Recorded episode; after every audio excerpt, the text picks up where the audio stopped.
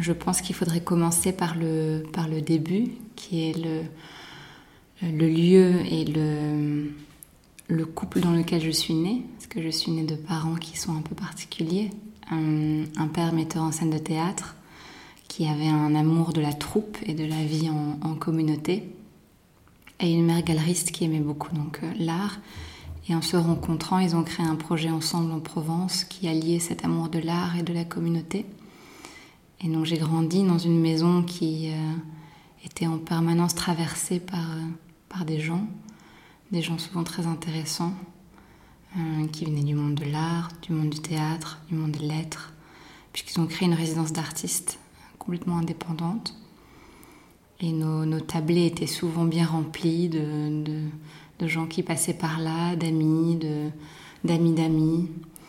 Et ça m'a permis de, je pense, de travailler mon écoute, parce que j'étais un enfant qui aimait être parmi les adultes, mais euh, qui avait été aussi très, euh, parfois très timide, je pense. Donc j'étais beaucoup surtout à écouter les autres et à observer. J'adorais accompagner les artistes qui venaient aussi travailler chez nous, donc euh, ça allait de, leur donner les pinceaux, à les accompagner dans la nature, donc toujours beaucoup dans l'observation et dans l'écoute de toutes ces personnes qui passaient à la maison, de tous ces dîners euh, bien remplis en, pensées, en idées et en vin. et, ce goût de, la curiosité m'est resté. je pense qu'ensuite, j'ai essayé de retrouver ça un peu dans mes études, où j'ai... Euh, je savais pas trop ce que je voulais étudier. En fait, ça m'avait rendue tellement curieuse de grandir dans cette maison euh, qui était euh, qui était vraiment riche en, rencontres que j'arrivais pas à choisir ce que j'allais étudier. J'avais une passion un peu étrange pour la Chine. C'était un peu le seul petit euh, carré de d'expression personnelle en fait pour moi, le chinois longtemps sans aucune raison particulière. Apparemment, j'ai exprimé mon souhait d'apprendre le chinois à l'âge de 4 ans et c'est resté. Et donc, euh, j'ai décidé d'étudier d'abord la sinologie, la culture chinoise euh, à l'INALCO à Paris. Et ça a, été, euh, ça a été passionnant, mais très rapidement, au bout d'un an, j'ai senti quand même des manques. J'avais envie de. J'avais un sentiment profond de, de besoin de culture générale. Je pense que j'étais un très j'avais beaucoup de. Comment on appelle ça euh, Quand tu te sens un peu diminué par rapport à d'autres personnes. Oui, j'avais un sentiment d'infériorité qui est, qui est resté longtemps et je pense que c'était. J'étais très impressionnée par toutes les personnes que je rencontrais à la maison. J'étais tout le temps entourée de gens absolument brillants qui, euh, qui avaient fait des, choses extraordinaires dans leur vie, qui avaient un parcours, qui avaient, euh, qui avaient une compréhension de la langue, de la pensée. Ne parlons même pas de mon père qui, euh, qui m'impressionne beaucoup dans, dans, sa manière de voir le monde et de, de l'exprimer. Donc j'avais ce sentiment d'infériorité euh, qui euh, me poussait à vraiment sentir que j'avais besoin de, de lire, d'apprendre, de voir, de comprendre, de m'exprimer très peu, mais surtout d'être une éponge. Donc j'ai étudié, je suis partie étudier aussi les lettres à Paris. Ça ne m'a pas suffi, donc j'ai commencé sociologie, anthropologie, dans un, dans un parcours qui, qui, regroupait tout ça en communication. Et, euh, et puis je suis allée vers, étrangement vers le parcours du théâtre. On pourrait penser que c'est pour en, hommage à mon père, mais je pense que j'avais très envie surtout de... J'avais très envie de, de découvrir euh, plus des textes contemporains, la création contemporaine, le corps m'attirait, les gestes. Et donc j'ai étudié tout ça à Paris, tout en allant vraiment en permanence au théâtre et au cinéma. Donc ça a été un peu ma petite école à moi. Et, et ensuite, je me suis. Euh, la Chine est quand même restée un peu une, certaine. en, arrière-fond. Et je suis partie faire un stage, bon, pour la faire un peu plus courte quand même, je suis partie faire un stage en Chine à Pékin euh, auprès d'un commissaire d'exposition qui est passionnant, Jérôme Sens. Et j'ai pu, euh, avec lui, découvrir des artistes, découvrir la création, la production. Euh, ça a été un, très beau moment pendant deux ans. Mais ça a été aussi un moment où j'ai réalisé que le monde de l'art contemporain, c'était celui de mes parents. Et, moi, c'était peut-être autre chose. Donc, petit à petit, trouver ma voie. ma voix VOIX et VOIE, les deux.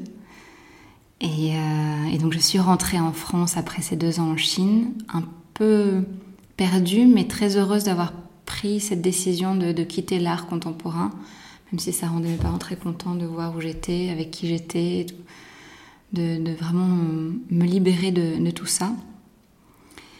Et j'ai commencé à suivre euh, un peu plus mon cœur en Été quoi les premières étapes? Je crois la première, le premier euh, coup de cœur pour moi, ça a été quand j'ai euh, eu l'occasion d'aller à une conférence avec euh, Guy Madden. Et c'est un réalisateur que j'avais découvert par hasard en rentrant dans une salle de cinéma à Paris. J'avais été prise au cœur par, par, son travail. Et en le rencontrant, je suis allée le voir.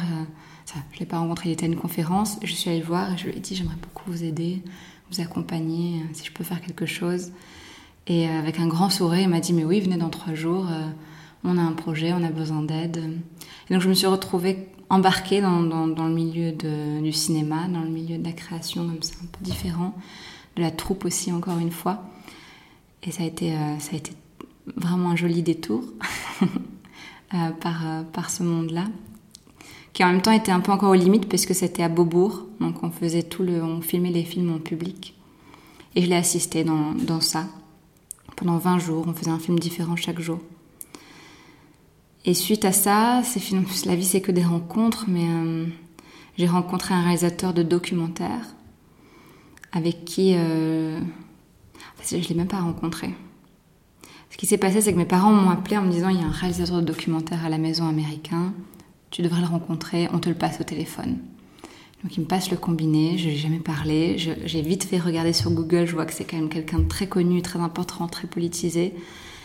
Et on se parle et, euh, on s'entend très très bien. Il me dit rapidement, mais viens à New York, euh, on a besoin d'équipe, euh, tu peux m'accompagner pour le lancement de notre dernier film. on, va aller, on va aller présenter le film dans des prisons aux États-Unis.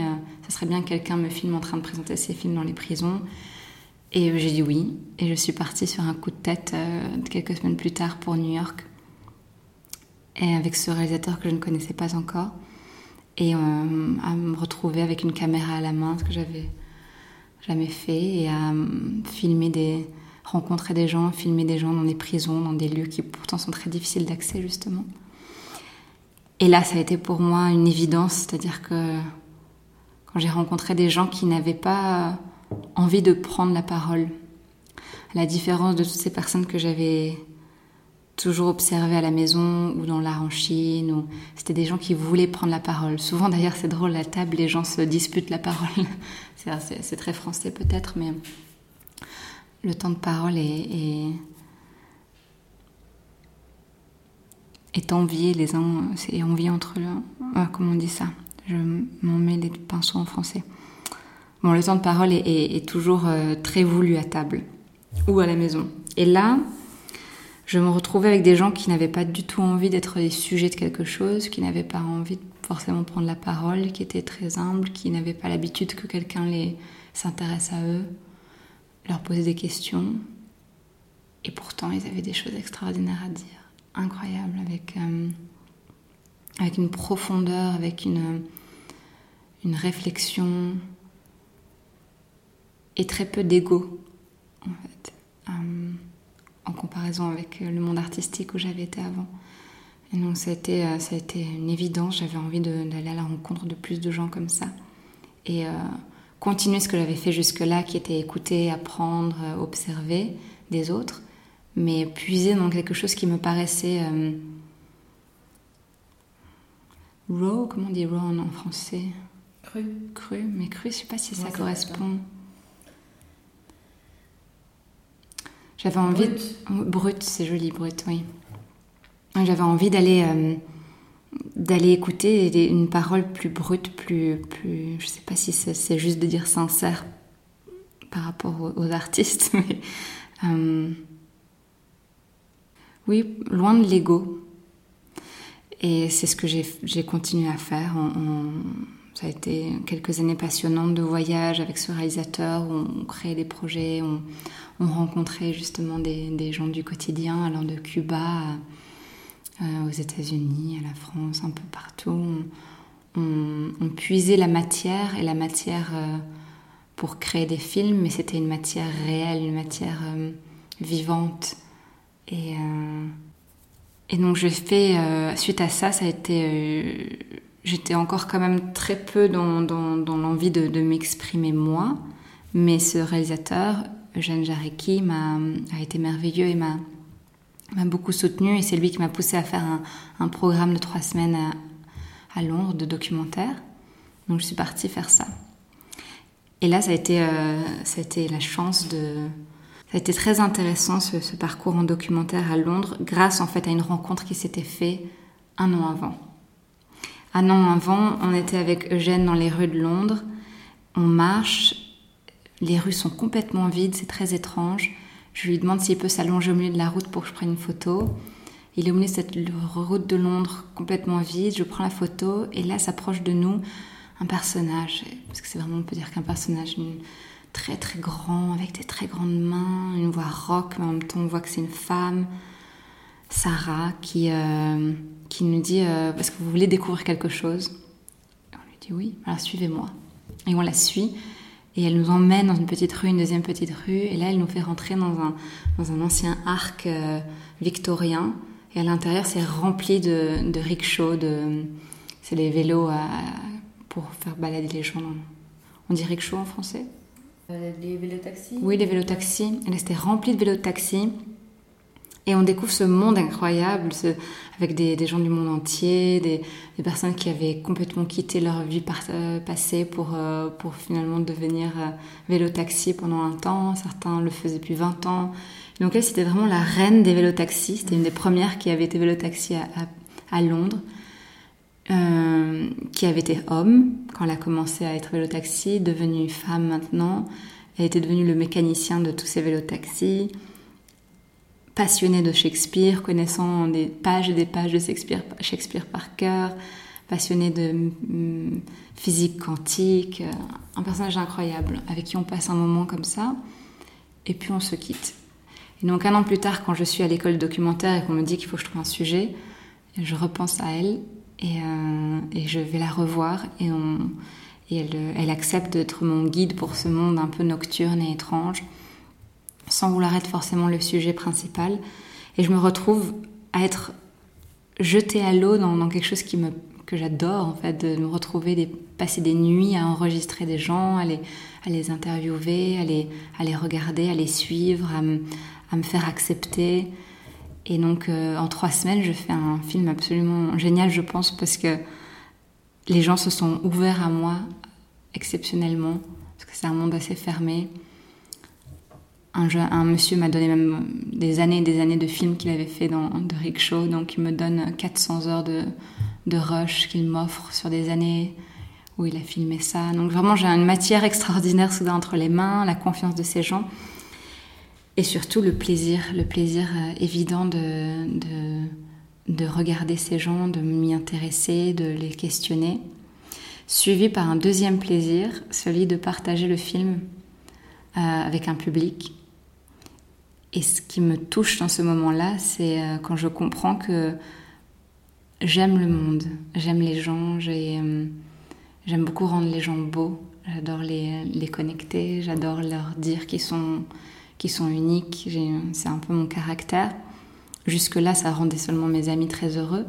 Mais soudain, je vois qu'avec le documentaire, j'ai cette capacité de, de mettre euh, à bien cette, et donc euh, je vois qu'en faisant un film de 5 minutes sur un, monde qui n'est pas forcément bien perçu à Londres, les gens n'aiment pas les vélos-taxis en général, ben, soudain je transforme cette perception et plein de personnes me disent euh, plus jamais je ne regarde les vélos-taxis de la même manière, je vais avoir envie de leur parler, je, je découvre ce monde, tu l'as embelli, tu l'as, tu l'as révélé en fait, euh, en dépassant les préjugés de certaines personnes.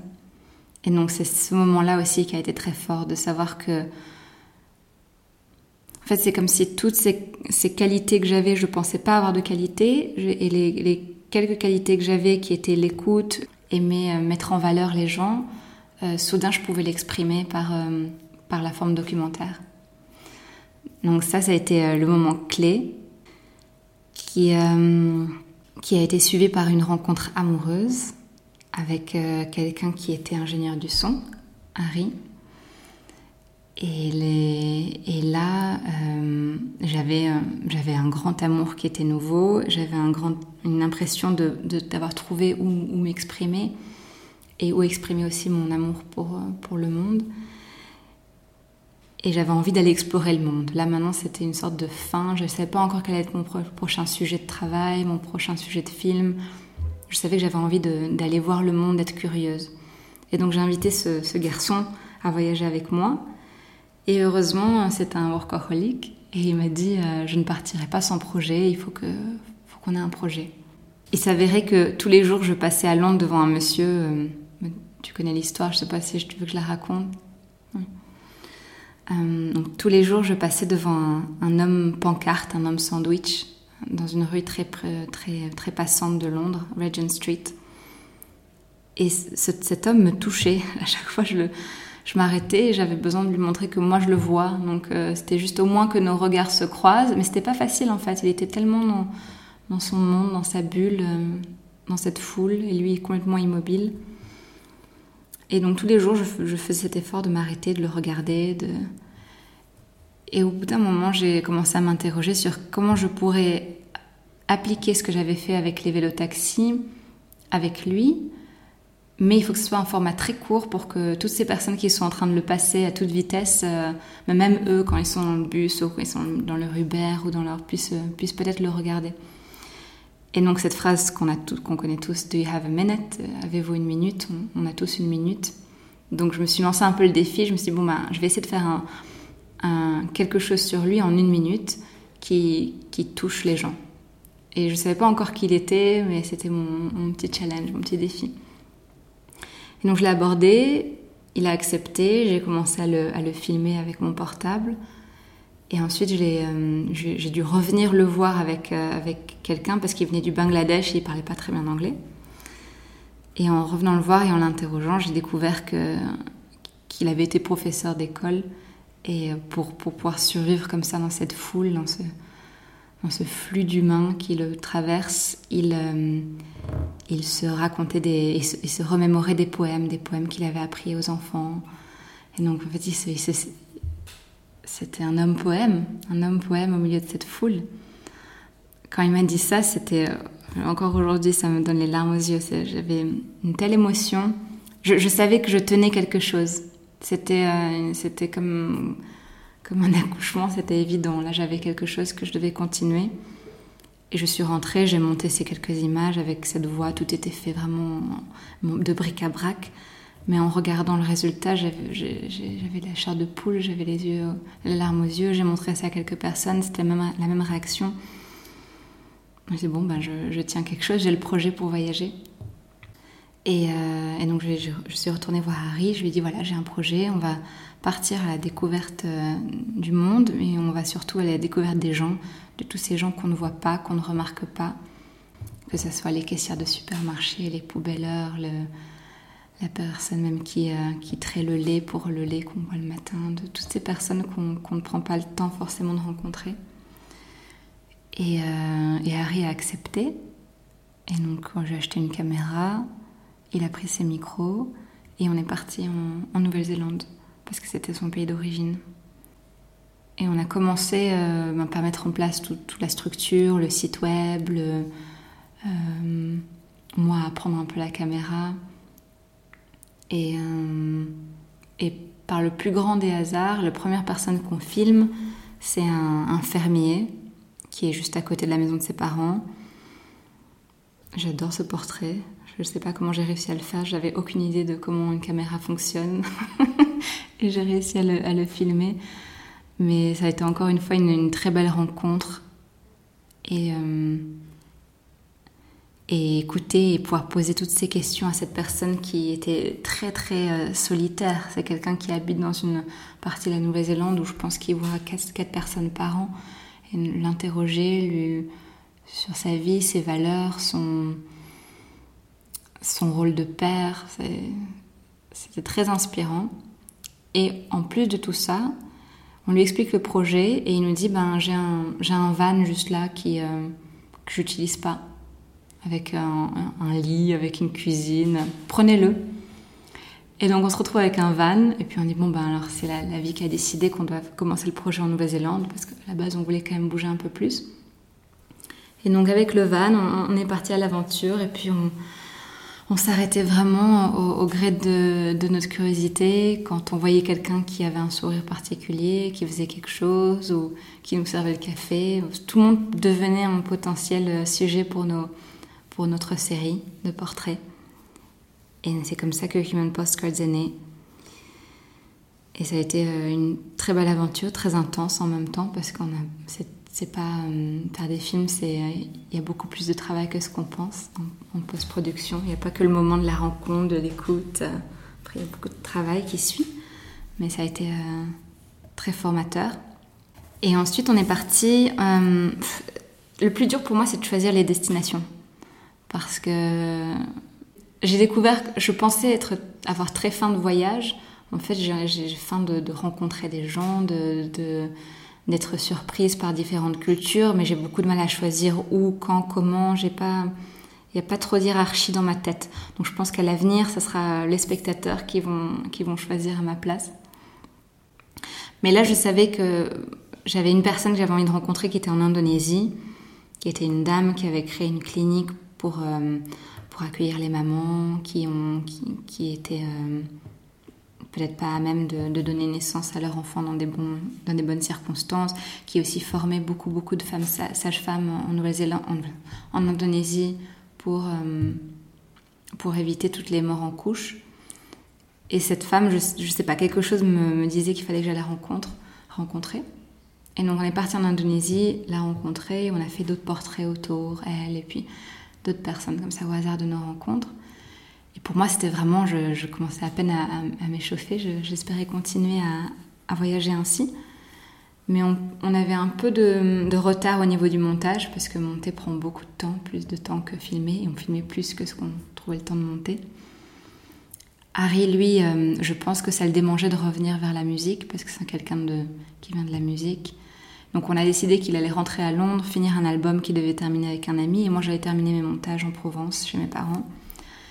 Et donc je suis rentrée après ces huit mois de, voyage, et euh, j'ai commencé à terminer les montages, euh, tout, ça en, même temps quand on, filmait et qu'on qu terminait les portraits, on mettait ça en ligne, et ça a été très, euh, très excitant aussi de monter un projet qui est fait pour le web, de voir les réactions, de s'exciter quand il y a 500 vues, puis 1000, euh, sans compter les 10 000, et puis de, de sentir cette foule anonyme qui regarde ce que tu fais et qui tu as rencontré, qui rencontre ces personnes et qui les écoute.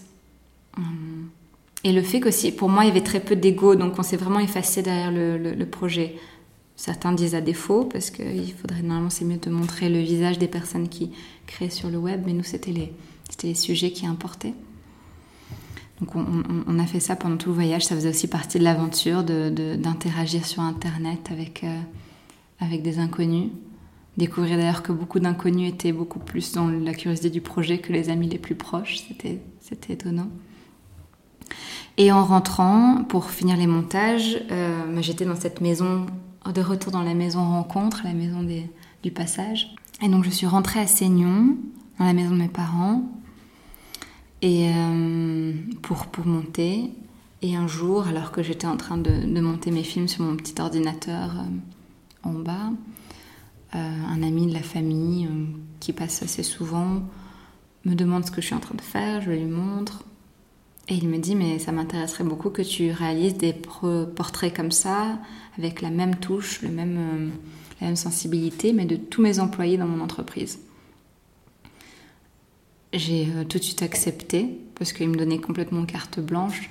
Puis on avait aussi euh, en idée, l'idée c'était quand même que ce serait pas mal de gagner un peu des sous pour pouvoir euh, reprendre les voyages originaires, puisque la série d'origine, elle est faite sous association et on gagne pas notre vie avec.